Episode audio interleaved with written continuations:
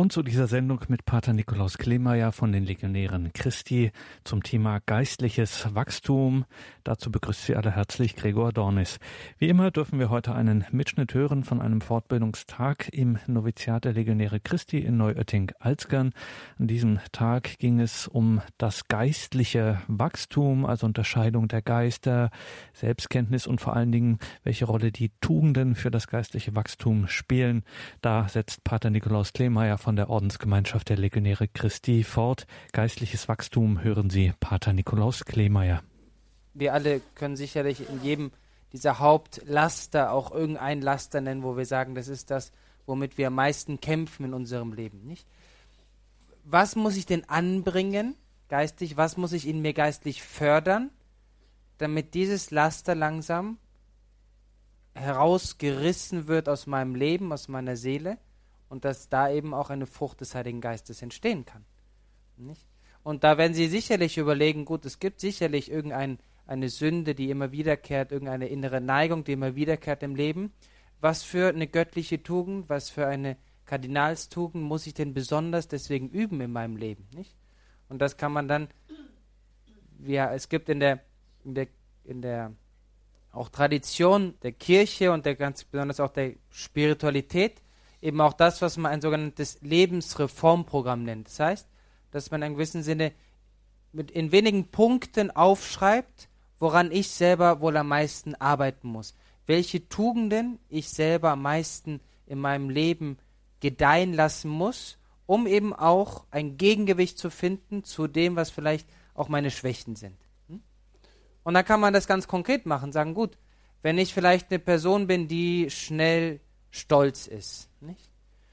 Das Schöne ist eben zu sehen, hier habe ich eine ganze Bandbreite von Tugenden, die mir helfen, dagegen anzugehen. Nicht? Zu sagen, gut, Stolz ist eine Person, wenn ich innerlich den Stolz merke, dann muss ich ganz besonders den Glauben an Gott versuchen, in mir wachsen zu lassen. Mein Leben ganz besonders in diesem Bereich versuchen zu gedeihen zu lassen. Nicht? Glauben im Sinne von die Fähigkeit, Gott anzunehmen, so wie er ist, seine Wahrheiten anzunehmen, so wie sie sind, nicht mich durchdringen zu lassen von dem. Oder man kann sehen, Stolz, welche Gaben des Heiligen Geistes muss ich vielleicht besonders, auf, auf, auf welche Gaben des Heiligen Geistes muss ich besonders aufmerksam sein. Nicht? Longanimitas ist sowas wie die, der Langmut, nicht? Diese Fähigkeit, diese Fähigkeit, Dinge auf, auf, aufzunehmen, nicht? Auch eine gewisse innere Geduld aufzubringen. Hm? Stolz, auch interessant zu sagen, ja, es ist auch, wenn man die Gaben des Heiligen Geistes hat, das war jetzt eine Frucht des Heiligen Geistes nicht, ähm, zum Beispiel die, die Erkenntnis und das Wissen, nicht? Ich bin eine stolze Person, die Wahrheit über die Rechten, über die Dinge, die wird mich, die wird mich demütig machen. Nicht? Wenn ich eben schaffe, die erschaffenen Dinge, das heißt auch mich selber, im richtigen Licht zu sehen. Okay? Das heißt, da sieht man, wie, wie wenn wir merken, wir sind vielleicht stolze Menschen, das ist vielleicht etwas, was immer wieder in uns hochkommt, wie solche Bereiche, solche Tugenden, solche Gaben, die Klugheit auch, wie die eben wie ein, wie ein Impfmittel sind gegen dieses Gift, das vielleicht in uns ist, dass das der Stolz sein könnte. Hm? Hier im Bereich vielleicht Elemente, die ein bisschen im sinnlichen Bereich sind. Hm? Es gibt ja auch, man sagt ja auch, es gibt drei Hauptwurzeln, nicht?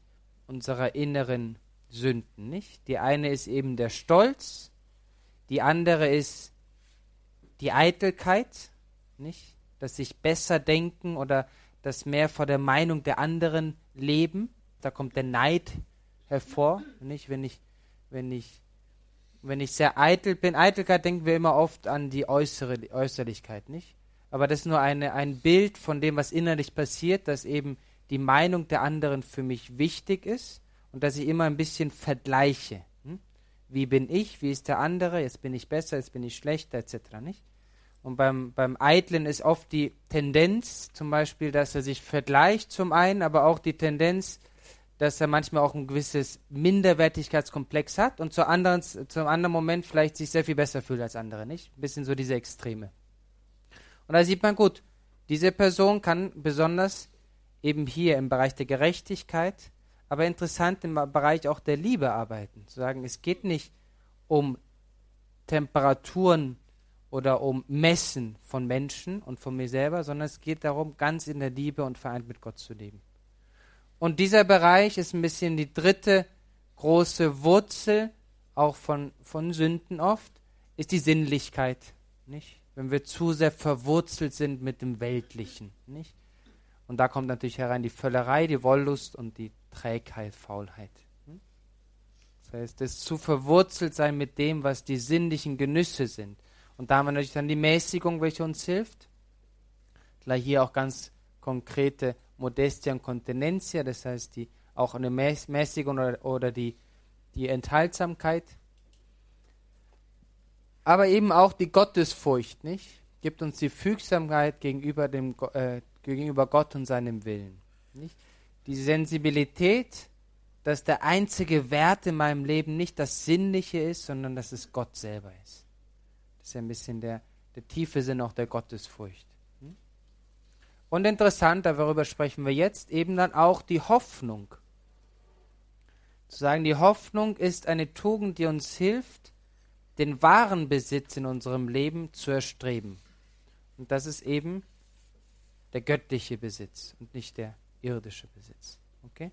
Das heißt, wie Sie sehen, ist das auch ein, ein kann das auch ein sehr konkreter, ein sehr konkreter, ähm, ein konkretes Schema sein, ein Schema sein, welches uns hilft, eben das in unserem Leben zu, zu fördern, ähm, was wir fördern müssen. Nicht? Oft ist es ja so, auch im, in, in der, im, im Wachstum, in der Tugend, dass wir zwar zum einen ein bisschen so diese negative Arbeit machen müssen, besonders auch durch die Beichte, dass man eben gegen die Sünde ankämpft, dass man versucht, die Sünde zu vermeiden und auch die Sünde in, in, im Leben ein bisschen zu entwurzeln. Aber gleichzeitig ist auch sehr wichtig, dass diese eher negative, man sagt auch destruktive, zerstörende Kraft im Leben, das heißt, dass ich gegen die Sünde ankämpfe, dass die gepaart ist mit einer sehr positiven Arbeit, mit einem Konstruieren, mit einem Aufbauen, nicht? Das ist sogar ein sehr wichtiges Element, nicht? Dass man sagt, wenn ich in mir etwas Negatives, eine negative Tendenz empfinde, die wir alle empfinden, in irgendeine Richtung, sei es im Bereich des Stolzes, des Neides oder auch der Sinnlichkeit, dann muss ich versuchen, besonders auch positiv die Tugenden aufzubauen, die gedeihen sollen in meinem Leben. Es ist wie in einem Garten, wenn man einen großen Garten hat, dann, dann gibt es da vielleicht Unkraut und Steine und so. Klar, die müssen alle weggenommen werden. Aber gleichzeitig muss auch etwas angebaut werden. Nicht? Und wenn das im Gleichgewicht ist, ich würde sogar manchmal sagen, wenn das Anbauen eigentlich Priorität ist, nicht, dann, dann, dann leben wir ein gesundes geistliches Leben. Nicht? Es geht nicht darum, perfekt zu sein im Sinne von keine Steine im Garten zu haben, sondern es geht darum, große Pflanzen aufzubauen im Garten. Okay? Und das sind eben die Pflanzen der Tugenden. Gut, das nur einfach, damit das auch konkret werden kann, nicht? Dann haben wir die, dann haben wir das alles schon besprochen, die göttlichen Tugenden. Da haben wir gesagt, was die göttlichen Tugenden sind, eben dieses Handeln. Und dann haben wir hier über die Tugend des Glaubens gesprochen. Und ganz am Ende des Glaubens habe ich eben auch gesagt, eine Eigenschaft ist eben die Dunkelheit. Und eine zweite Eigenschaft ist es, dass wir eine Entscheidung treffen müssen, eben auf einen Weg zu gehen. Nicht? Der Glaube ist nicht etwas, was man an einem Tag hat. Nicht? Sie können nicht an einem Tag den ganzen Katechismus lesen und dann zu jedem einzelnen Satz sagen, ich glaube und dann habe ich den Glauben. Nicht? Sondern man muss lernen, hineinzuwachsen, es immer, ähm, es immer stärker werden zu lassen. Nicht? Und da muss man einfach auch verstehen, dass auch der übernatürliche Organismus, so wie, der, wie unser Körper, eine Art natürliches Wachstum innehat, nicht? Das heißt, so wie ein Baum nicht von einem Tag auf dem anderen von einer kleinen Pflanze zu einem 30 Meter hohen Baum wird, sondern über 80, 90, 100 Jahre hinweg wachsen muss und gedeihen muss, nicht? Und wie von einem Tag auf dem anderen man vielleicht überhaupt keinen, keinen Schritt nach vorne sieht, aber dann nach 20, 30 Jahren schon, so ist es auch in unserem geistlichen Leben und auch in unserem Glaubensleben so, okay? Das heißt, auch dort ist das Wachstum etwas Langsames, nicht etwas Organisches, etwas Natürliches. Und vielleicht wissen Sie das nicht, dass man manchmal entmutigt ist, weil man von einem Tag auf den anderen eben sehr wenig sieht. Aber dann schaut man mal zurück und sagt, wie war ich denn vor 20 Jahren und merkt, ja, ich habe schon einen Schritt nach vorne getan. Ich, hab, ich, ich bin schon in einem gewissen Sinne innerlich weiser geworden, innerlich verwurzelter in Gott. Ich lebe tiefer in Gott, mit, vereint mit Gott etc. Nicht? Und das ist auch gut, das zu wissen. Und da kommt eben, wenn wir dieses Bild haben ähm, des, des Weges, das heißt, wir gehen auf etwas zu, kommt eben besonders die Tugend der Hoffnung hinein. Okay? Der Glaube ist ein bisschen dieser innere Akt, der bereit ist, sich auf den Weg zu machen mit einem Sprung. Ein sehr schönes, eine sehr schöne Evangeliumsstelle dazu ist zum Beispiel auch der heilige Petrus, der aus seinem Boot herausgeht und auf das Wasser geht. Nicht? Er muss, er muss aus seinem Boot herausgehen, um auf Christus zuzugehen. Und er weiß, diesen Schritt, den ich tue, ist ein Schritt ins Ungewissene. Okay? Ist ein Schritt ins Ungewissene, denn ich gehe auf Wasser. Und der Glaube ist auf das. Oft müssen wir auf Wasser gehen, okay? Und ich habe es bis jetzt noch nicht geschafft, auf dem Wasser zu gehen, aber im Glauben schaffen wir es. Das heißt, wenn Sie manchmal denken, das mit dem Glauben ist ein bisschen schwierig und das alles ein bisschen, bisschen eben ein bisschen dunkel, so halbdunkel und ja, irgendwie schaffen wir es denn doch, dann erinnern Sie sich an Heiligen Petrus. Er musste auch auf dem Wasser gehen und das war es, was ihn zu Christus gebracht hat. Und die Hoffnung möchte uns eben ganz besonders dieses Ziel vor Augen stellen, welches Christus selber ist. Deswegen haben wir hier nochmal die, die, den Katechismus, eine Nummer vom Katechismus. Die Hoffnung ist jene göttliche Tugend, durch die wir uns nach dem Himmelreich und dem ewigen Leben als unser Glück sehnen, indem wir auf die Verheißung Christi vertrauen, da sehen wir schon wieder genau das gleiche Element, nicht? Wir haben den Inhalt, das ist Gott selber, das Himmelreich, aber wir müssen uns vertrauen auf die Verheißung Christi. Das heißt, auch, auch für, den, für die Hoffnung ist die Autorität, die wir, der wir vertrauen, eben Gott selber. Und uns nicht auf unsere Kräfte, sondern auf die Gnadenhilfe des Heiligen Geistes verlassen. Lasst uns an dem unwandelbaren Bekenntnis der Hoffnung festhalten, denn er, der die Verheißung gegeben hat, ist treu. Das heißt, die, das Solide unseres Glaubens und der Hoffnung bin nicht ich. Das heißt, ist nicht meine Fähigkeit zu hoffen, sondern ist die Verheißung Christi. Christus hat mir gesagt, es gibt einen Himmel, du bist gerettet, das ist dein Ziel und deswegen hoffe ich. Gott hat den Heiligen Geist in reichem Maß über uns ausgegossen durch Jesus Christus, unseren Retter, damit wir durch seine Gnade gerecht gemacht werden und das ewige Leben erben. Amen. Wir haben natürlich hier immer noch die gleichen Elemente, wie wir sie auch im, ähm, im, im Glauben hatten, nicht? Das heißt, wir haben das, was, für, was eine Tugend ist, aber eben auch wieder da, dass es um eine göttliche Tugend ge geht, ist es eben eine Kraft, die uns geschenkt ist. Okay? Wir haben das Element, dass es eine göttliche Tugend ist. Das heißt, es kommt uns von, von Gott selber übernatürlich. Es kommt nicht aus uns selber heraus.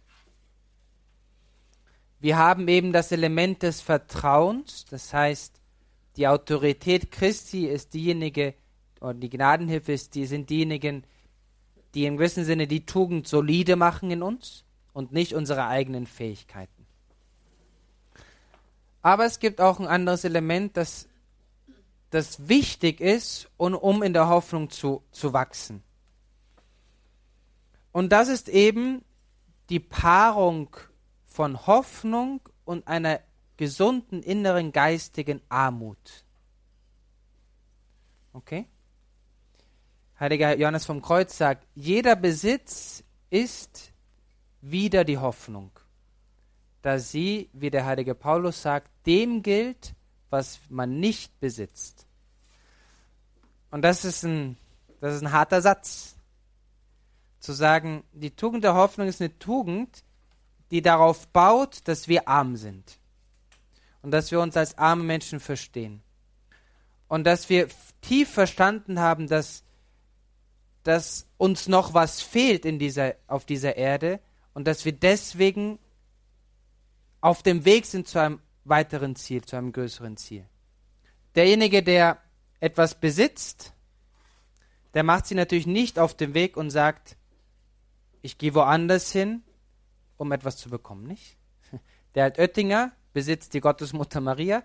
Warum geht man nach Medjugorje oder Fatima, nicht? Wir haben sie ja hier. Okay? Aber derjenige, der halt, ich weiß nicht, in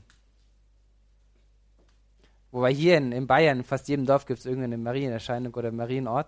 Und alle sagen immer, dass die noch viel wichtiger sind als das im Nebendorf, nicht? Aber sagen wir mal, wir sind, ich weiß nicht. Ich bin aus Pöcking. In Pöcking gab es keine Erscheinung, gibt es auch kein Gnadenbild. Gut, in Pöcking muss ich mich halt aufmachen, um nach Altötting zu gehen, um dort Maria zu treffen. Okay? Das heißt, wenn wir merken, wir sind reich irgendwie, und es geht hier um die geistige Armut, das heißt, dass wir innerlich merken, wir haben nicht viel von uns aus. Das macht uns eben, das macht uns offen, um wirklich auf Gott zuzugehen. Der heilige Johannes vom Kreuz ist ja ein sehr interessanter Autor, weil er in diesem großen Prozess, die heilige Teresa von Avila war ja eine Autorin, die versucht hat, das geistliche Wachstum, das Leben mit Gott zu organisieren. Im gewissen Sinne zu sagen, es gibt dort ein Wachstum, man, man, man geht voran, man schreitet voran in der Beziehung mit Gott. Und das hat, auch wenn es bei jedem Einzelnen ein ganz einzigartiger Weg ist, gleichzeitig hat es doch gewisse Gesetze, ähm, die, die es befolgt. Okay? Und eins der Gesetze ist eigentlich immer, dass es immer eine, eine sogenannte fruchtbare Zeit gibt, nicht?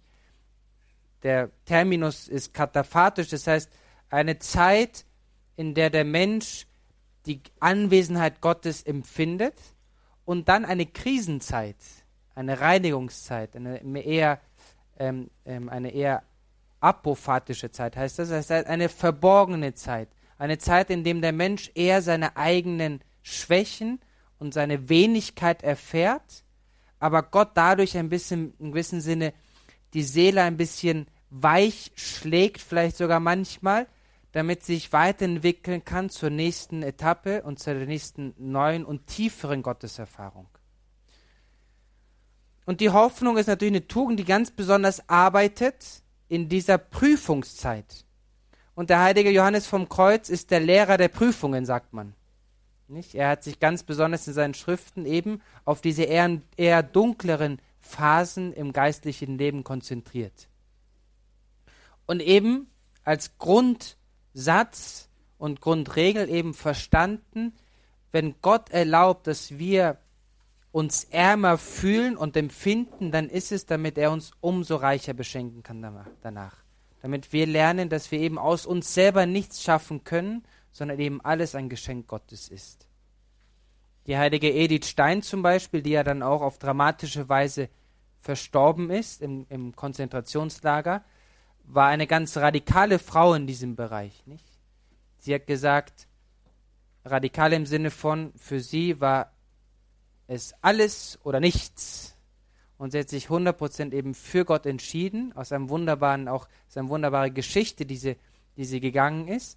Und eben ihr letztes Werk war das Werk, das eben heißt Kreuzeswissenschaft. Zu sagen, die tiefe Wissenschaft hier auf Erden ist eben, dass wir lernen, dass wir von, von uns aus eigentlich nichts haben, dass wir eben das Kreuz aufnehmen müssen.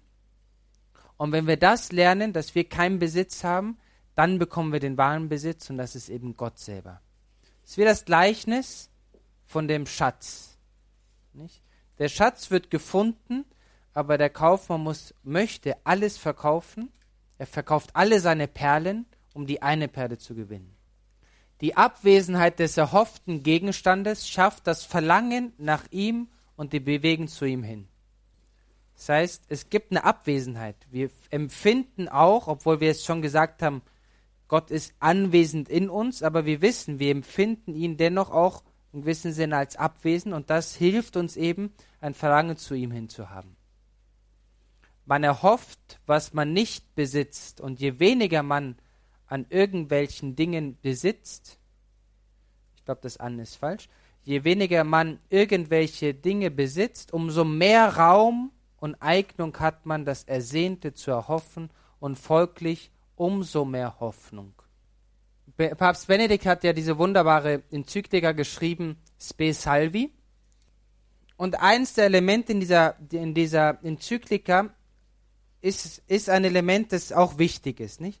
Wir haben zwar zum einen gesagt, dass die Hoffnung die Tugend ist, in der wir in gewissem Sinne weniger besitzen, um uns immer mehr auszustrecken auf unser Ziel, und das, das ist Gott selber.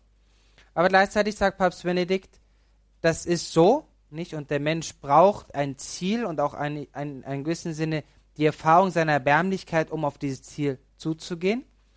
Aber gleichzeitig sagt er, dass die Hoffnung auch die Tugend ist, durch die wir in einem gewissen Sinne schon eine Vorerfahrung haben von dem großen Ziel, auf das wir zugehen, und das uns eben auch weiterhin motiviert, weiterzugehen.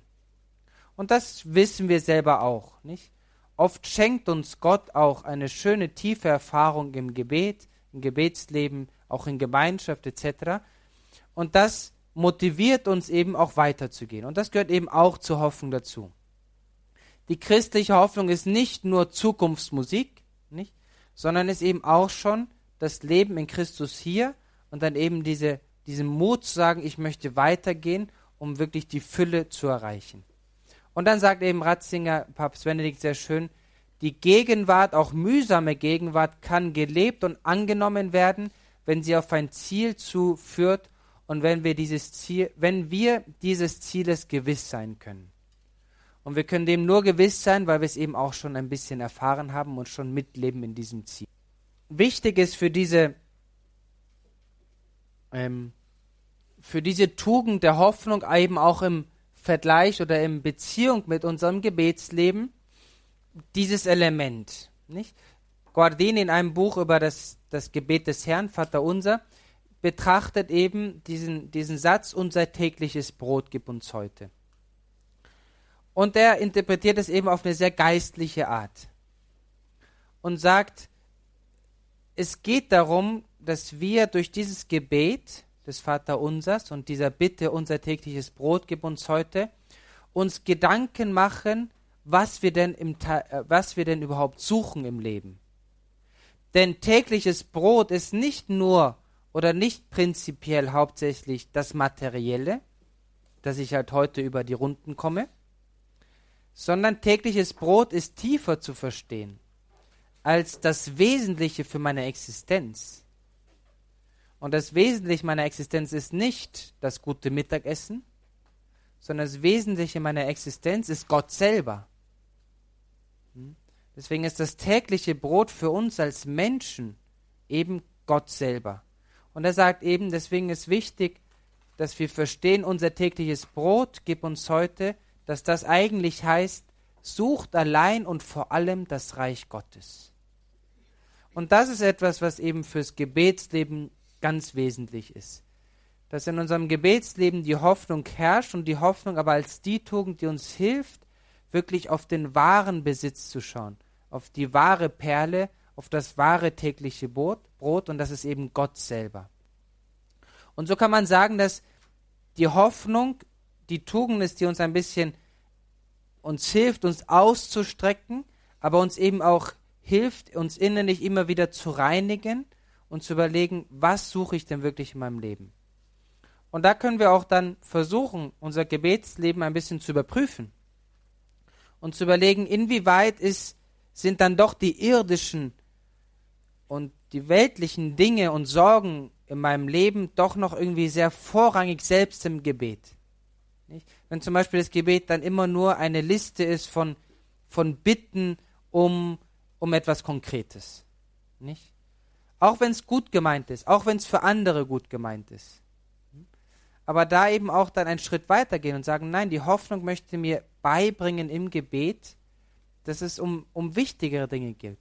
Und wenn wir diese wichtigeren Dinge wirklich ins Zentrum unseres Lebens stellen, dann werden irgendwie auch, und das überlassen wir dann Gott selber, auch die anderen Dinge geregelt. Ich habe oft ein bisschen das, das, das Bild vom, vom geistlichen Leben in gewissem Sinne, ähm, ein bisschen wie ein Magnet, nicht? Wo man sagt, man hat wie eine, ein, wie ein Brett mit ganz vielen kleinen Magnetchen und die sind alle so in ganz verschiedenen Richtungen, nicht? Und oft ist unser, unser Leben, auch so unser christliches Leben, dass wir so an jedes kleine Magnetchen herangehen und versuchen, das so richtig hinzuschieben, nicht? So, dass das halt, das halt in die richtige Richtung schaut, nicht? Und klar, wir haben halt einmal fünf herumgeschoben, aber dann ist schon wieder das, das erste, das wir herumgeschoben, ist dann schon wieder, hat sich schon wieder verdreht, nicht? Und das Einzige, was wir machen, ist eigentlich die ganze Zeit im Leben herumrennen und immer wieder die Sachen hinrücken, so wie sie eigentlich sein sollten. Aber immer wieder verrücken sie. Da kommt hinein zu sagen, nein, warum nehmen wir nicht mal ein großes Magnet? Und zwar, das ist das Magnet Gottes selber, die Liebe zu Gott, das Wichtigste im Leben. Und sagen einfach, dieses Magnet nehmen wir im gewissen Sinne und fahren es über die ganzen kleinen Magnete und die fangen an, sich sowieso dann richtig hinzuordnen. Das mag vielleicht ein bisschen banales Bild sein, aber es drückt, glaube ich, schon ein bisschen aus, was, wie man im geistlichen Leben das anpacken soll.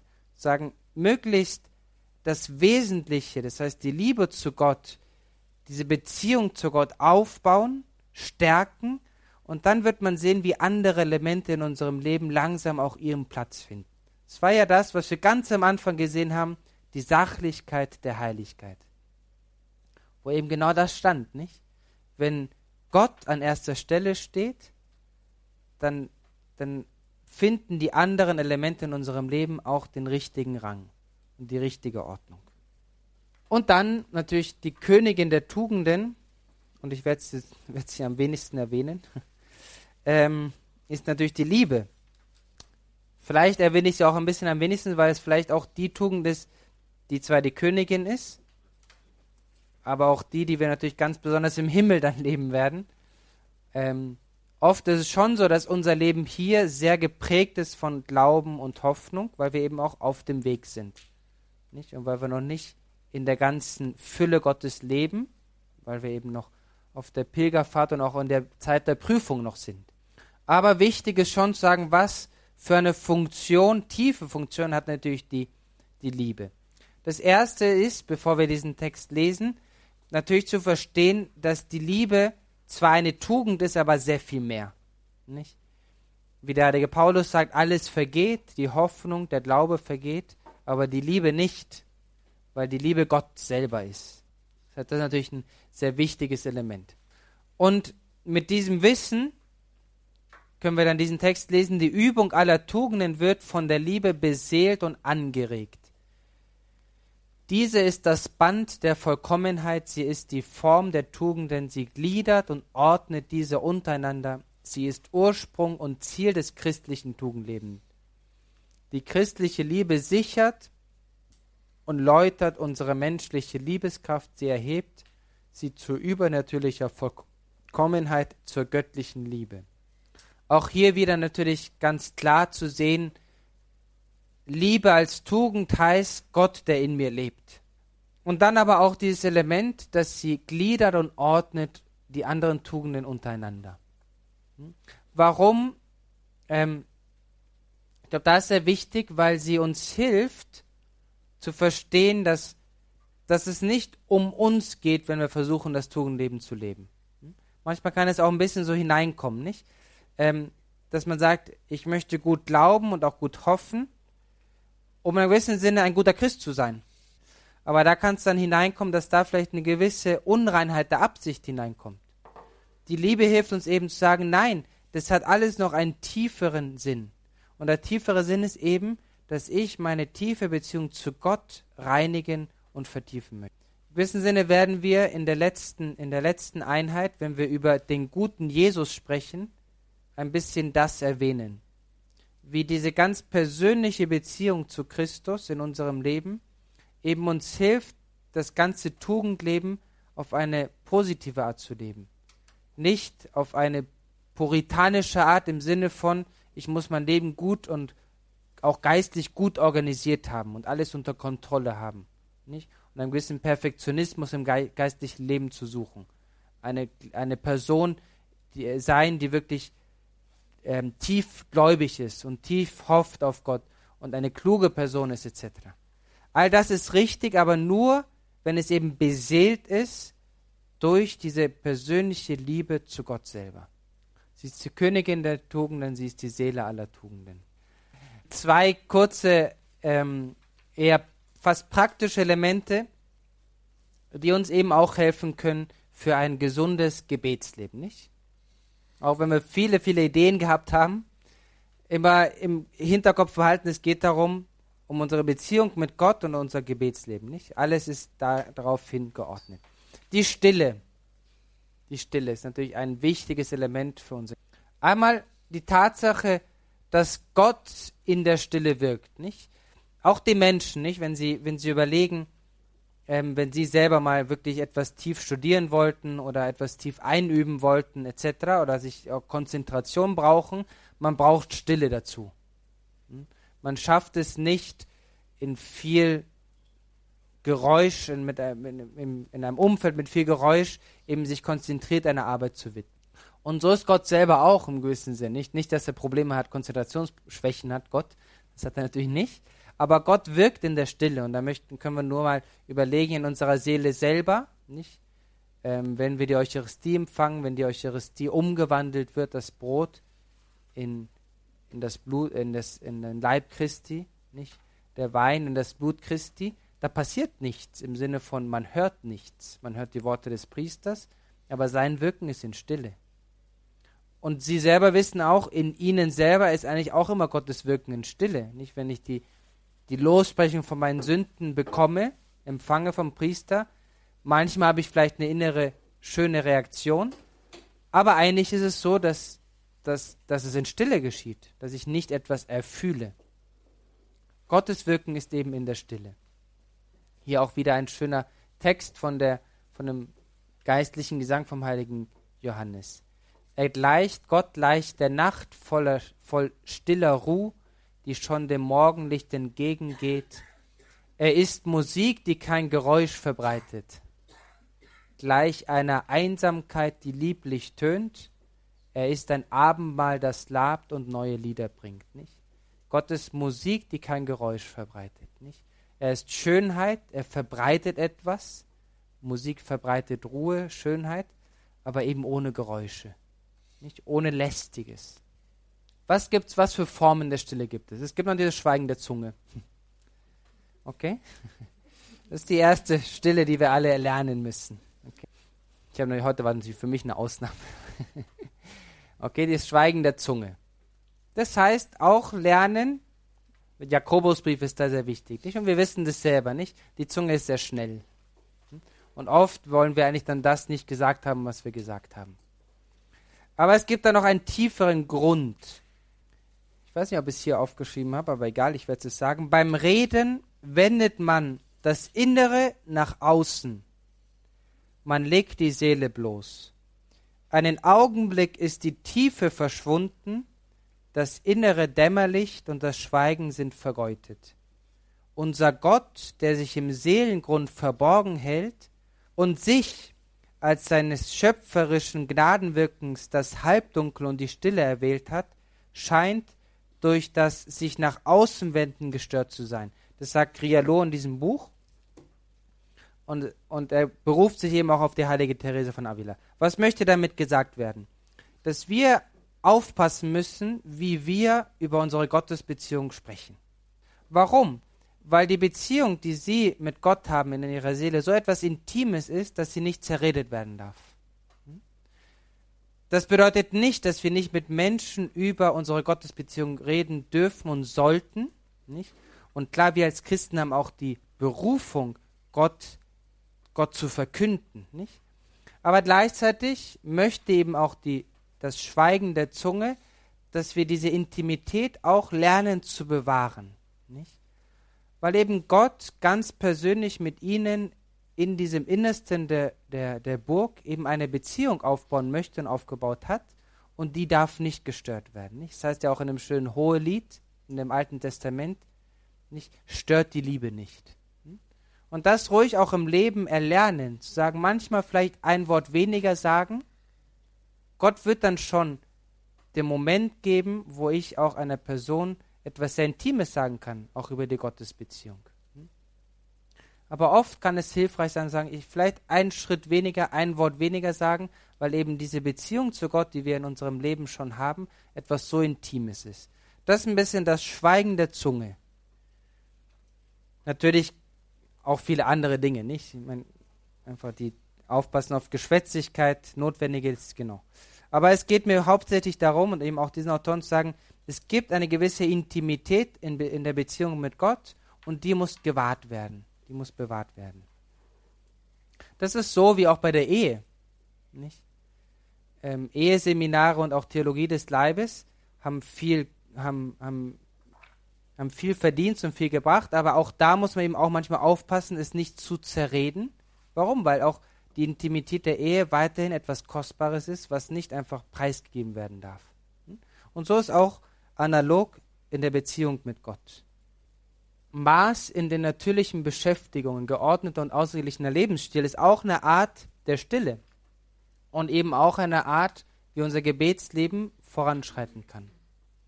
Wenn wir eben auch lernen, und da sind natürlich die, die, die Eremiten die Extremisten in dem Bereich, okay, und da, das müssen wir nicht machen. Wir sind alle Laien und sind eben auch berufen, in der Welt zu leben und die Welt auch umzuformen, das ist wichtig.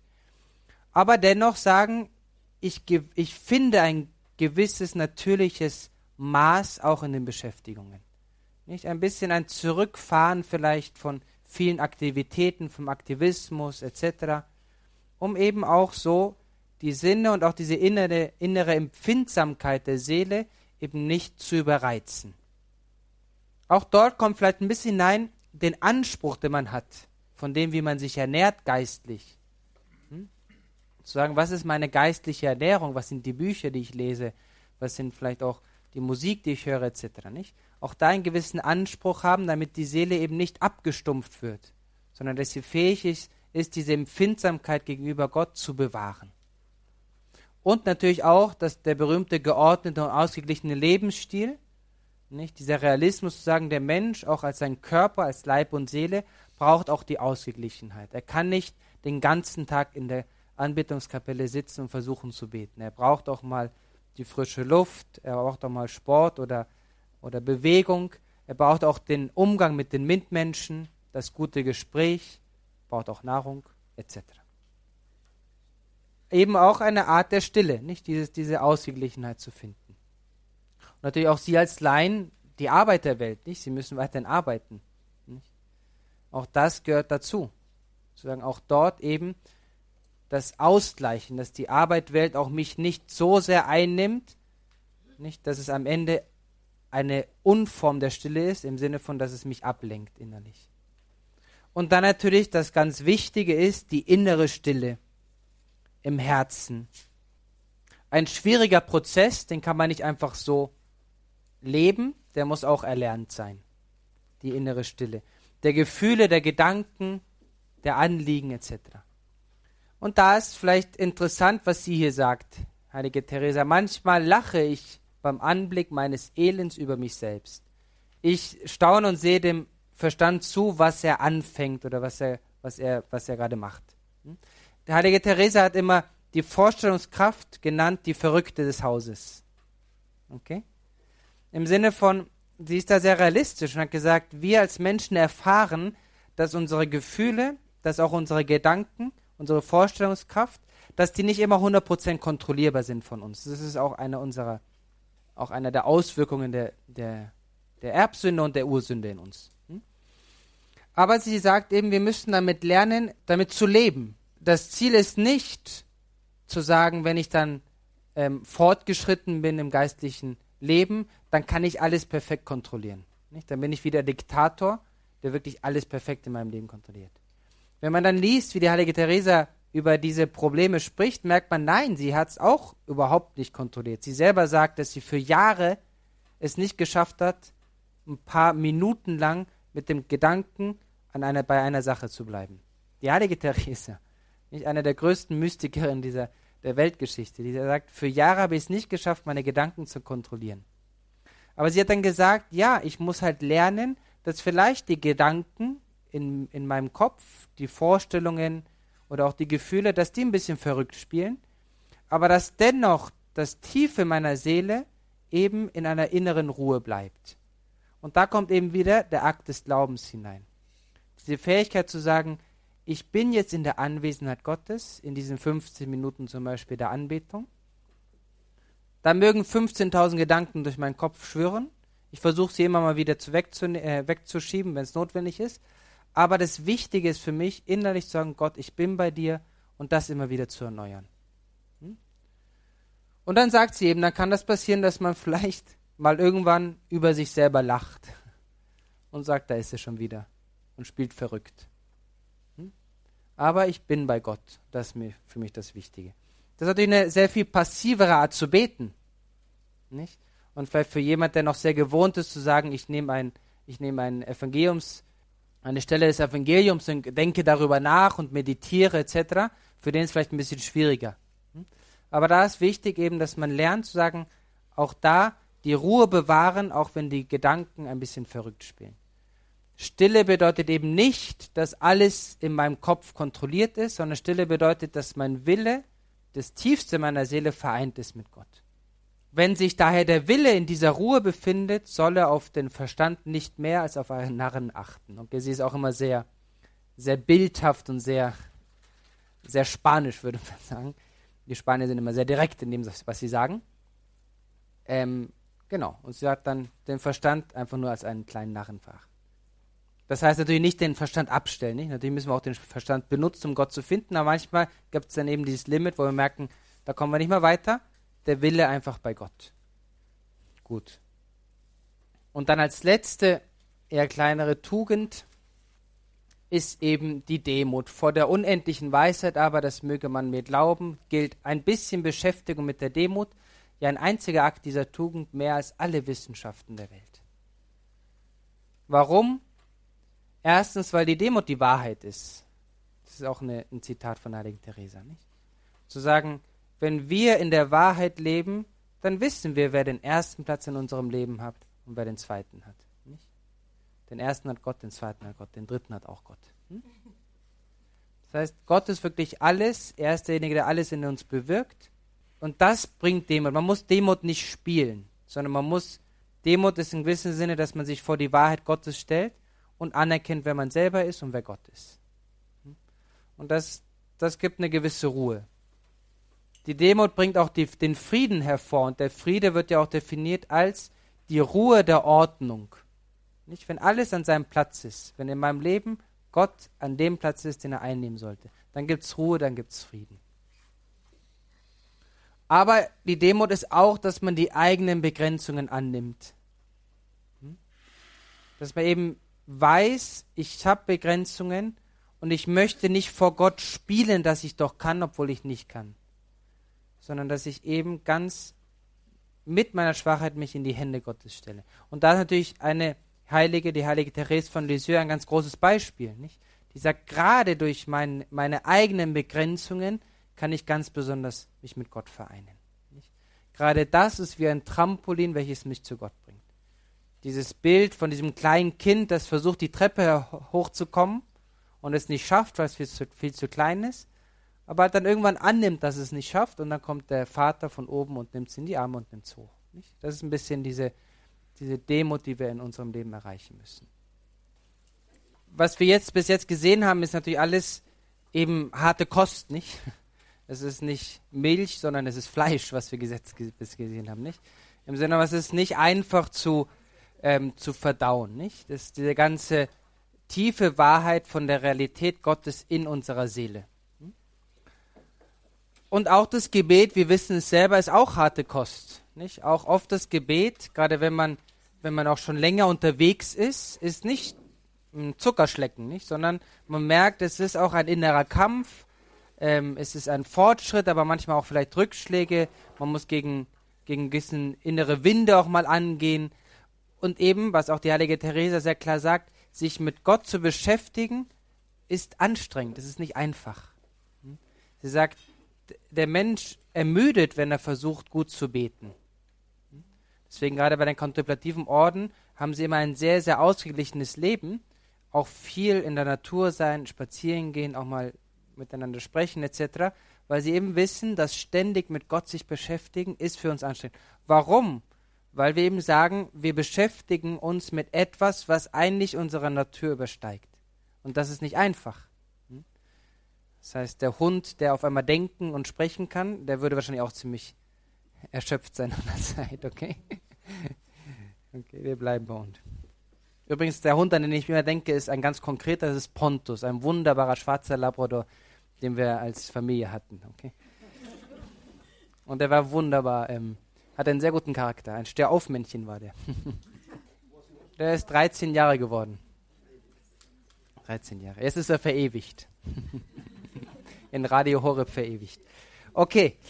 Und deswegen sagt die heilige Therese, die eben eine gute auch Psychologin ist und sehr praktisch ist und eben auch unglaubliche Menschenkenntnis hatte und viele, viele Menschen begleitet hat auch auf, auf ihrem Weg mit Gott und zu Gott, sagt eben, wir brauchen so eine Konstante, die uns im gewissen Sinne das geistliche Leben auch schmackhaft hat, macht.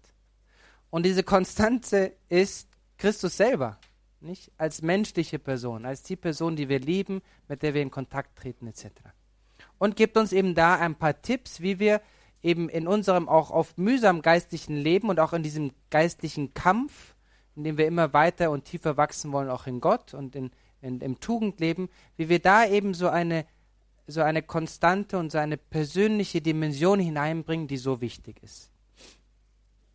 Und sie sagt eben diese Gebetsweise, und wir werden ein bisschen sprechen, was sie an, auf was sie sich bezieht, wenn sie sagt, diese Gebetsweise, diese Gebetsweise, oder diese ist die Gebetsweise, mit der alle beginnen, fortfahren und enden müssen. Das ist die Gebetsweise, auf die sie sich bezieht. Ganz einfach. Und es denken Sie nicht an etwas Magisches, Zauberisches, sondern sie sagt folgendes. So dann bemüht euch um Gesellschaft, meine Töchter, da ihr ja allein seid. Welche aber könnte da besser sein als die des Meisters selbst, der euch das Gebet gelehrt hast, hat, das ihr nun sprechen wolltet. Glaubt mir, ihr solltet euer Mögliches tun, um nie von der Seite eines so guten Freundes zu weichen. Wenn ihr euch daran gewöhnt, immer bei ihm zu sein, wenn er sieht, dass ihr es aus Liebe tut und ihn dadurch erfreuen möchtet, könnt ihr ihn sozusagen gar nicht mehr aus eurer Nähe vertreiben. Das heißt, die Gebetsweise, auf die sie sich bezieht, ist, eine ganz einfache, freundschaftliche, intime, spontane Art, einfach mit Christus zu sprechen, bei ihm zu sein, mit ihm Zeit zu verbringen. Und das Interessante ist eben, dass sie nicht sagt, das ist in sich irgendwie so eine Art des Gebetes, sondern sie sagt, es gibt verschiedene Arten des Gebetes. Es gibt eben das Gebet der Eucharistie, liturgisches Gebet, ich gehe zur Messe. Es gibt die Anbetung, ich kniee mich vor das Allerheiligste und bete Gott an. Es gibt die Fürbitte, es gibt den Rosenkranz, es gibt vielleicht die Meditation, ich nehme eine Evangeliumstelle und betrachte sie. Das sind alles Gebetsweisen, aber ich sage, diese Gebetsweisen müssen immer begleitet sein von dem. Von dieser Einladung, Christus, komm du jetzt mit mir in die Messe. Dieses kindliche Sagen, ich möchte einfach begleitet sein, jeden Tag in jedem Gebet, in jeder Situation von meinem Freund und das ist Christus. Ich will gerade, ob ich ganz kurz der Glaubenshintergrund. Warum, warum können wir das sagen? Nicht? Worum geht es da?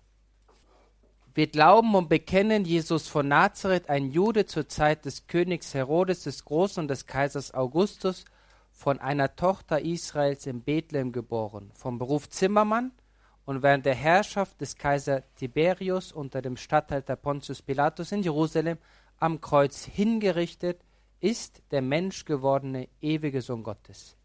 Er ist von Gott ausgegangen, vom Himmel herabgestiegen, im Fleisch gekommen, denn das Wort ist Fleisch geworden und hat unter uns gewohnt und wir haben seine Herrlichkeit gesehen, die Herrlichkeit des einzigen Sohnes vom Vater, voll Gnade und Wahrheit. Aus seiner Fülle haben wir alle empfangen Gnade um Gnade. Der tiefe Grund, warum die heilige Teresa sagt, wir müssen eben in Beziehung, ganz konkrete und spontane Beziehung treten mit diesem konkreten Menschen Christus, der auch gleichzeitig Gott ist, ist ein tiefer Grund. Und zwar, dass Christus Mensch geworden ist, um Mittler zu sein zwischen Gott und dem Menschen. Okay? Das ist eine Glaubenswahrheit, die wir eben kennen.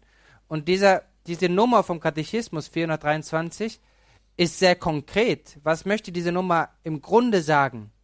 Sie möchte sagen, Christus war eine ganz konkrete historische Person, so wie ich, so wie du, so wie wir alle, zum Anfassen. Und diese konkrete historische Person ist gleichzeitig eben auch Gottes Sohn, der vom Himmel herabgekommen ist, um uns wieder zu Gott zurückzubringen. Das heißt, es gibt da eine, eine Weisheit dahinter, dass Gott Mensch werden wollte. Und zwar eben, dass er für uns eine Brücke sein wollte, um wirklich in direkten Kontakt mit Gott selber zu treten. Und deswegen sagt eben die heilige Teresa, deswegen ist es wichtig, dass wir eben eine ganz Mensch, auch eine ganz menschliche Beziehung, eine ganz persönliche Beziehung zu diesem Gott, zu diesem Christus haben, weil er uns dann eben wie ein Tor ist zu Gott dem Vater. Er selber ist Gott, aber er ist auch gleichzeitig eben ein Tor zu Gott dem Vater. Interessant ist, dass die heilige Teresa dann eben erzählt, sie war ja auch als, als Frau zu der Zeit, war sie natürlich automatisch immer ein bisschen suspekt, im Sinne von, es gab in der Zeit, zu ihrer Zeit gab es nicht viele Frauen, die, die groß geschrieben haben und groß Lehrerinnen der Kirche waren. Es war etwas, wo, wo man ein bisschen gesagt hat, aufpassen, du hast keine Theologie studiert, du bist kein, kein Priester etc., nicht?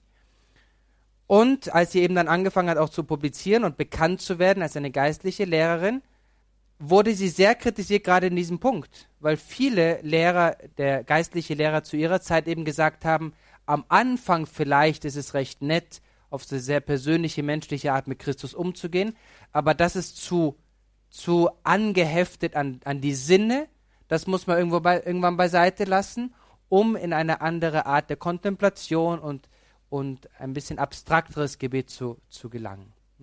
Und sie hat immer verteidigt zu sagen, nein, diese persönliche Beziehung zu Christus muss eben aus und durchgehalten werden während unseres ganzen Lebens und während, unserer ganzen, während unseres ganzen Prozesses oder Weges in unserem Glauben. Immer muss Christus der persönliche Kontakt sein, mit dem wir versuchen, zu Gott zu kommen. Es bedurfte des Arztes, und hier wird es sehr schön, nicht? es bedurfte des Arztes unserer kranken Natur. Es bedurfte des Aufhebers der gefallenen, gefallenen Menschen. Es bedurfte des Lebendigmachers, der des Lebens verlustige. Es bedurfte des Zurückführers zum Guten, der der Verbindung mit dem Guten beraubte. Es sehnt sich nach der Ankunft des Lichtes, der in Finsternis gehüllte. Es verlangte nach dem Retter der Gefangenen, nach dem Erlöser der Gebundenen, nach dem Befreier der vom Sklavenjoch niedergedrückten sind das zu geringfügige und zu unbedeutende Dinge, als dass sie hätten Gott bestimmen dürfen, wie ein Arzt zum Besuch der menschlichen Natur hier herabzusteigen, nachdem nun einmal die Menschheit sich in einer so kläglichen und armseligen Lage befand? Hm? Diese Worte, die eben sagen möchten, Gott ist herabgestiegen, um uns eben auch in unserer Menschlichkeit abzuholen. Und da sagt eben ganz konkret die heilige Teresa, wenn ihr fröhlich seid, dann betrachtet ihn als den Auferstandenen. Kommen Prüfungen über euch oder seid ihr traurig, so betrachtet ihn im Garten Gethsemane. Ihr könnt auch zu ihm sprechen, wenn ihr ihn nicht nur anschauen möchtet. Damit meine ich jedoch keine fertigen Gebete, sondern ein freies Sprechen, wie es euch eben zumute ist. Es geht darum zu sagen, wir möchten Christus als den Freund, als den Menschen und gleichzeitig den Gott eben ganz persönlich einladen in unsere konkrete alltägliche Realität. Um da eben diese Farbe, nicht diesen Geschmack Christi hineinzubringen. Klar, das Wort ist Fleisch geworden, damit wir so die Liebe Gottes erkennen. Die Liebe Gottes wurde uns dadurch offenbart, dass Gott seinen eingeborenen Sohn gesandt hat, damit wir durch ihn leben. Denn Gott hat die Welt so sehr geliebt, dass er seinen eingeborenen hingab, Sohn hingab, damit jeder, der an ihn glaubt, nicht zugrunde geht, sondern das ewige Leben hat. Konkrete Anwendungen. Erstens eben einbeziehen ins eigene Leben. Und eben hier, wie sie sagt, wenn wir innerlich traurig sind, dann nehmen wir Christus mit oder gehen zu ihm ans Kreuz und betrachten ihn am Kreuz. Für den heiligen Ignatius von Loyola in den Meditationen, in den Exerzitien, war immer einer der wichtigen Ausgangspunkte für jede Meditation, für jedes Gebet, die, der sogenannte Schauplatz. Das heißt, er hat einmal gesagt, versucht euch hineinzuversetzen in das Leben Christi, versucht sogar in, eurem, in euren Gedanken im Gebet all die verschiedenen Sinne anzusprechen. Nicht? Er wurde dann sehr konkret, hat gesagt, ja, zum Beispiel, weiß nicht, bei der Geburt Christi im Bethlehem. Stellt euch vor, wie das war. Nicht? Wie war, wie war die Höhle? Dann geht da in, mit, den inneren, mit der inneren Vorstellungskraft, geht in diese, in diese Höhle hinein, in diese Krippe, seht die Krippe, wie hat es gerochen dort? Wie war, wie war, wie waren die, wie war das Licht? Wie sah Maria aus? Was hat sie gekleidet? Was hat sie gesprochen? Nicht? Wirklich versuchen hineinzuversetzen, sich hineinzuversetzen eben in diese Situation, um wirklich angesprochen zu sein von dieser konkreten Person Christi. Ich erinnere mich einmal unser Novizenmeister Pater Josef Burtka, der schon seit langen Jahren nicht mehr hier ist, hat mal in einer der Einkertage etwas sehr Schönes gemacht. Wir haben immer ganztägige Einkertage als Novizen. Und er wusste, wie der Mensch bestellt ist. Und er wusste dann immer, das, das war dann ein Einkehrtag, glaube glaub ich, im Januar oder im Dezember, nach Weihnachten. Und er wusste dann immer, dass, dass wir am sensibelsten sind, generell immer am Nachmittag. Wir hatten dann immer noch einen Mittagsschlaf, das heißt, dann war man erholt. Dann hatten wir um fünf oder sechs Uhr noch so einen kleinen Kaffee und Kuchen. Und nach dem Kaffee und Kuchen, wenn es dann schon dunkel wurde draußen, man erholt war, auch den Kaffee und Kuchen schon gegessen hatte, wusste er, dass wir auch von der Gefühlswert her am besten disponiert sind für eine gute Meditation. Und in einer dieser Meditationen war er sehr geschickt. Er hat gesagt, äh, Brüder, vor ein paar Tagen bin ich in einem der Gänge des Noviziates ähm, entlang gegangen und dann gab es da einen Gang und da war eine Tür und die war offen und da war das Licht an. Ich habe gedacht, schon wieder einer dieser typischen Novizen, die einfach vergisst, das Licht auszuschalten. Nicht? Und bin hingegangen, um das Licht auszuschalten und ich kam eben dann in diesen Raum herein und war überrascht, weil da gab es ähm, auf dem Bett saß eine Frau mit einem kleinen Baby in der Hand. Und neben dem Baby gab es einen Mann, ein sehr netter Mann mit einem Bart, der das Baby angeschaut hat. Und dann hat er angefangen, die Krippe zu beschreiben. Hm? Und für uns war das so ein Moment, wo wir tief im Herzen alle innegehalten haben, weil er hat uns irgendwie so herausgenommen aus der Realität, unserer eigenen Realität und hineingeworfen mit einer wunderbaren Beschreibung der Krippe. Und dann hat er uns am Ende gesagt, er hat sie nicht weiter beschrieben, sondern hat es so stehen lassen und hat dann gesagt, gut, jetzt gehen Sie alle in Ihr Zimmer, Sie können ruhig das Licht auslassen, gehen sich vor das Bett hin und nehmen einfach mal dieses Christkind in Ihren eigenen Arm. Und dann lassen Sie Gott sprechen. Das ist genau das, was wir eben wollen. Wir wollen, dass Christus einbezogen wird in unser Leben und dass wir eben einbezogen wird in das Leben Christi selber. Und da ruhig den Mut haben, sehr persönlich zu werden. Nicht? Und die Frauen, die haben Vor den Vorteil zu wissen, wie das ist, ein kleines Kind zu haben. Nicht? Und dann überlegen sie sich, nehmen sie das kleine Kind, ihren Sohn, erinnern sich an diesen Moment, wo sie es erste Mal in der Hand hatten, nicht im Arm hatten, oder auch die Männer, die, die Väter, nicht? Diesen Moment sich daran erinnern und dann sagen, so ist es mit Christus. Und einfach überlegen, ja, das ist jetzt Christus, der dort in meinen Armen ist. Und was möchte das sagen? Was möchte er mir dafür davon sagen. Das ist dieses Einbeziehen, diese ganz persönliche Beziehung, dieses sich hineinwerfen wirklich in die Realität des Lebens Christi. Wie freies Sprechen. Hm? Sie sagt da sehr schön, damit meine ich jedoch keine fertigen Gebete, sondern ein freies Sprechen, wie es euch eben zumute ist. Und wenn es mir schlecht geht, dann sage ich es Christus. Und dann sage ich ihm auch warum. Und wenn es mir gut bis, geht, dann sage ich es ihm auch. Und dann sage ich, ich ihm auch warum. Und danke ihm dafür. Dass wir anfangen, eben auf eine sehr einfache und spontane Art immer wieder mit ihm zu sprechen. Ihr könnt auch zu ihm sprechen, wenn ihr ihn nicht nur anschauen möchtet. Damit meine ich jedoch keine fertigen Gebete, sondern freies Sprechen, wie es Spontan.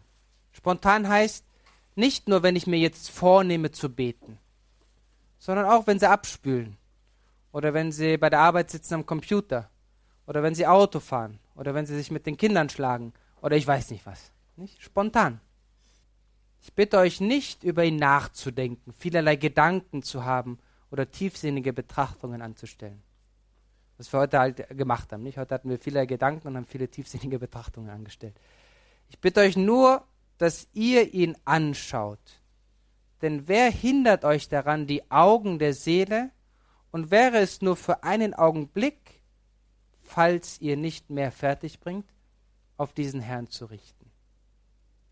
Spontan und für eigene kurze, kurzen Augenblicke.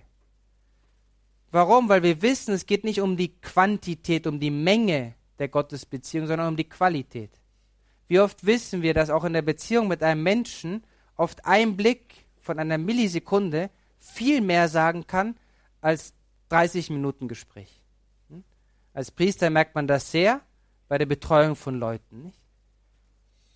Ich könnte eine halbe Stunde über das Leiden von einer, äh, von einer Person, über, eine, über das Leiden mit einer Person sprechen, aber das mag ihr nicht helfen. Aber es kann sein, dass vielleicht ein Wort, ein Blick, ein Zuhören sehr viel mehr sagt, als eben 30 Minuten Geschwätz. Und so ist eben auch mit Christus. Oft sagt dieser kleine Gedanke, den ich habe während des Tages und der irgendwie hochspringt zu ihm, sagt ihm viel mehr, als wenn ich versuche, eine halbe Stunde konzentriert in der Anbetung zu sitzen. Nicht? Aber auch selbst in der Anbetung, nicht in diesem Akt, dass ich sage, ich möchte die Zeit Christus gönnen, auch dort immer wieder diese Blitze hochschicken ist wichtig. Auch während der Messe, nicht immer wieder diesen persönlichen Kontakt mit Christus suchen, ist so wichtig. Da sehen Sie, dass sich, was wir am Anfang gesagt haben, die, als wir über diese sogenannte Devotio Moderna gesprochen haben, nicht? Gesagt haben, es gibt die Glaubenswahrheiten, aber es gibt auch das Persönliche. Da sehen wir, dass die beiden sich eben verbinden müssen. Ja, wir brauchen die Wahrheiten, wir müssen auch in diesen Wahrheiten leben, auch die auch erlauben, dass sie uns nähren und gleichzeitig müssen wir immer versuchen, das alles immer sehr persönlich zu leben mit Christus. Üben. Übung macht den Meister. Sie spricht da eben von einem kleinen Augenblick, der schon reicht. Und dann sagt sie eben, ich weiß nicht, ob es hier, gewöhnt euch doch an diese Übung, sagt sie. Okay? Das heißt, nicht entmutigt sein, wenn man sagt, es funktioniert nicht. Es wird vielleicht nicht immer funktionieren, aber immer wieder versuchen. Diejenigen, die auch ein Instrument gespielt haben, die wissen, dass, dass die Übung das ist, was den Meister macht. Nicht? Immer wieder wiederholen, immer wieder versuchen, immer wieder aufstehen. Dieses Bild eben, was wir schon gesagt haben von der heiligen Therese, die immer wieder versucht, die Stufe hochzugehen, aber es nicht schafft, weil sie zu klein ist. Hm? Übung macht den Meister. Und dann eben erlauben, dass das eben zu einer Weisheit wird fürs tägliche Leben. Hm? Dass dieser gute Jesus, der mit uns leben möchte, dass er wirklich jemand ist, der bei uns ist jeden Tag, in jedem Moment unseres Lebens. Wir sind keine Engel, wir müssen den Verpflichtungen nachkommen, es bestimmen uns Verfolgungen und Leiden. Sie war sehr verfolgt, die heilige Theresa. Es treten Trockenheiten ein. Auch das kennen wir. Gebet ist, Gebet ist nicht immer einfach. Lauter Umstände, in denen wir eine so vollkommene Ruhe nicht genießen können. Da ist nun Christus ein sehr guter Freund für uns. Wunderschöner Satz. Sie gibt dir keine Zauberformel. Sie sagt einfach nur, da ist nur Christus ein sehr guter Freund für uns. Und zu sagen, sucht einfach die Anwesenheit Christi, sucht den Kontakt Christi und er wird euch dann schon sagen, was gemacht und wie es gemacht werden soll. Er wird euch dann schon helfen. Das war's. Ähm, es gibt nur ein, eine kleine Geschichte von einem anderen Heiligen, die ich kurz einfach erzählen möchte, weil sie eben auch sehr schön ist und dann auch den Text dazu lesen möchte. Das ist zwar in Spanisch, auf Spanisch, aber ich versuche es dann zu übersetzen. Das ist ein Heiliger, der heißt Heiliger Bruder Raphael Arnaiz Baron. Ein, ein Heiliger aus Spanien, der gelebt hat am Anfang des 20. Jahrhunderts. Er war, er war nie, nie bei der, er war nie Trappist, aber er wollte in, die, in den Trappistenorden eintreten und hat auch da immer mal wieder ein paar Jahre mitgelebt, war aber erkrankt an Diabetes sehr stark und musste deswegen immer wieder auch wieder zurück zu seiner Familie, um sich zu erholen und ist am Ende dann auch gestorben. Zwar dann schon in der, im Trappistenorden, man hat ihn dann aufgenommen noch in den letzten, ich glaube, Wochen seines Lebens und ist dann eben auch jung gestorben, eben an Diabetes selber. Und ist ein ganz besonderer, auch Mystiker, sehr, sehr eben auch Christus betont und sehr sensibel, nicht? In seiner Christusbeziehung. Und er erzählt eben, ja, so eine, eine Geschichte von seinem Trappistenalltag, die ein bisschen schwierig war für ihn. Er war Architekt auch, das heißt, auch für ihn war das was Schönes sehr wichtig. Und er erzählt eben so einen Moment im Leben, im, im grauen Leben des Trappisten, die, den er so erfahren hat, nicht? Wo er sagt, es war eben zu der Zeit auch sehr kalt, es hat draußen geregnet, es war stürmisch, es war irgendwie so, so ein graues Ambiente, ähm, eine graue Umgebung und sie waren, sie sollten eben drinnen im Haus in einem sogenannten Laboratorium, das heißt in einem kleinen Arbeitssaal, sollten sie Rüben schälen. Kalte, große Rüben schälen. Und es ist sehr nett, wie er dann eben erzählt, wie diese kalten, großen Rüben ihn halt dann anstarren und wie sie, wie dann so kleine Teufelchen aufkommen und ihn so hineinwerfen möchten in eine große, tiefe Traurigkeit. Und er sagt, was mache ich denn eigentlich hier, nicht? Und es war für ihn schwierig, weil er war von einer sehr anspruchsvollen Familie, hatte schon eine sehr ähm, gute, gutes Studium hinter sich in Architektur. Das heißt, er war eine Persönlichkeit, die, die auch viel Erfolg gehabt hätte im Leben. Und dann sagt er, ich sitze hier und schäle weiße große Rüben, Zuckerrüben, glaube ich, bei diesem schrecklichen Wetter. Was mache ich hier eigentlich? Was mache ich hier eigentlich? Und dann fängt er an, eben Gott hineinzulassen. Und er sagt eben, was mache ich hier? Nicht? Und dann sagt er, was kann ich nur machen? Ich kann ja nicht nur, ich habe ja nicht nur eine Möglichkeit, und zwar Rüben schälen. Und da meint er, nach einiger Zeit kommt das, äh, ich kann es jetzt einfach mal auch versuchen zu übersetzen. Es verging ein, einige Zeit mit meinen Gedanken, die ich hatte, mit den Rüben und mit, dem, mit der Kälte, als plötzlich und ganz schnell wie ein Wind ein sehr starkes Licht in mein Herz hineinkam. Ein göttliches Licht, eine Sache von einem kleinen Augenblick. Jemand sagte zu mir, was machst du denn da? Und ich antwortete, ich schäle Rüben. Ich schäle Rüben. Warum? Und mein Herz machte einen Sprung und antwortete fast verrückt geworden, ich schäle Rüben aus Liebe, aus Liebe zu Christus. Und das ist ein bisschen der Ansatz in unserem Leben, den wir finden müssen. Wir müssen Rüben schälen und das sehr oft in unserem Leben, nicht? Und da kann jeder seine täglichen Mühen hineinbringen aber es ist eben ein Rübenschälen mit Christus, nicht? aus Liebe zu Christus. Und wenn wir eben diesen Sprung immer wieder schaffen, dann wird das Leben auf einmal ganz anders. Es bleibt immer das Gleiche, wir werden immer Rüben schälen und das kann manchmal ein bisschen triste sein, aber gleichzeitig bekommt es noch eine andere Tiefe, eine neue Tiefe und besonders eben auch eine persönliche Dimension. Ein Mitbruder hat mir mal sehr schön gesagt, versuchen wir im Leben es zu schaffen, dass alles, was wir machen, als Ziel immer eine Person hat.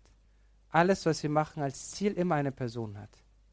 Und natürlich immer als tiefes Ziel die Person Christi selber. Das wäre ein bisschen mein Wunsch.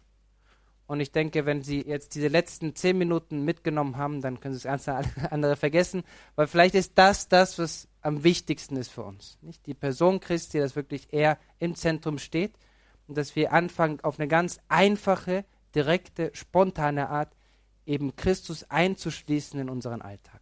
Und dann denke ich, kann man wirklich auch weiterhin wachsen, auch in der Liebe zu ihm und dadurch dann eben auch in der Liebe zu unseren Mitmenschen. Sagt Pater Nikolaus Kleemeyer von den Legionären Christi bei einem Fortbildungstag im Noviziat der Legionäre Christi in Neuötting-Alzgern. Schauen Sie in die Details zu dieser Sendung im Tagesprogramm auf horeb.org. Dort haben wir einen Link zu den Legionären Christi und besagtem Noviziat der Legionäre Christi. Details und Infos dazu auf horeb.org im Tagesprogramm unter der Sendung kann man sich Details anzeigen lassen und da ist alles entsprechend verlinkt. Jetzt wird es Zeit, dass wir ins Gebet gehen. Um 21.40 Uhr das Nachtgebet der Kirche beten. Bleiben Sie dran und beten Sie mit. Alles Gute und Gottes reichen Segen wünscht ihr, Gregor Dornis.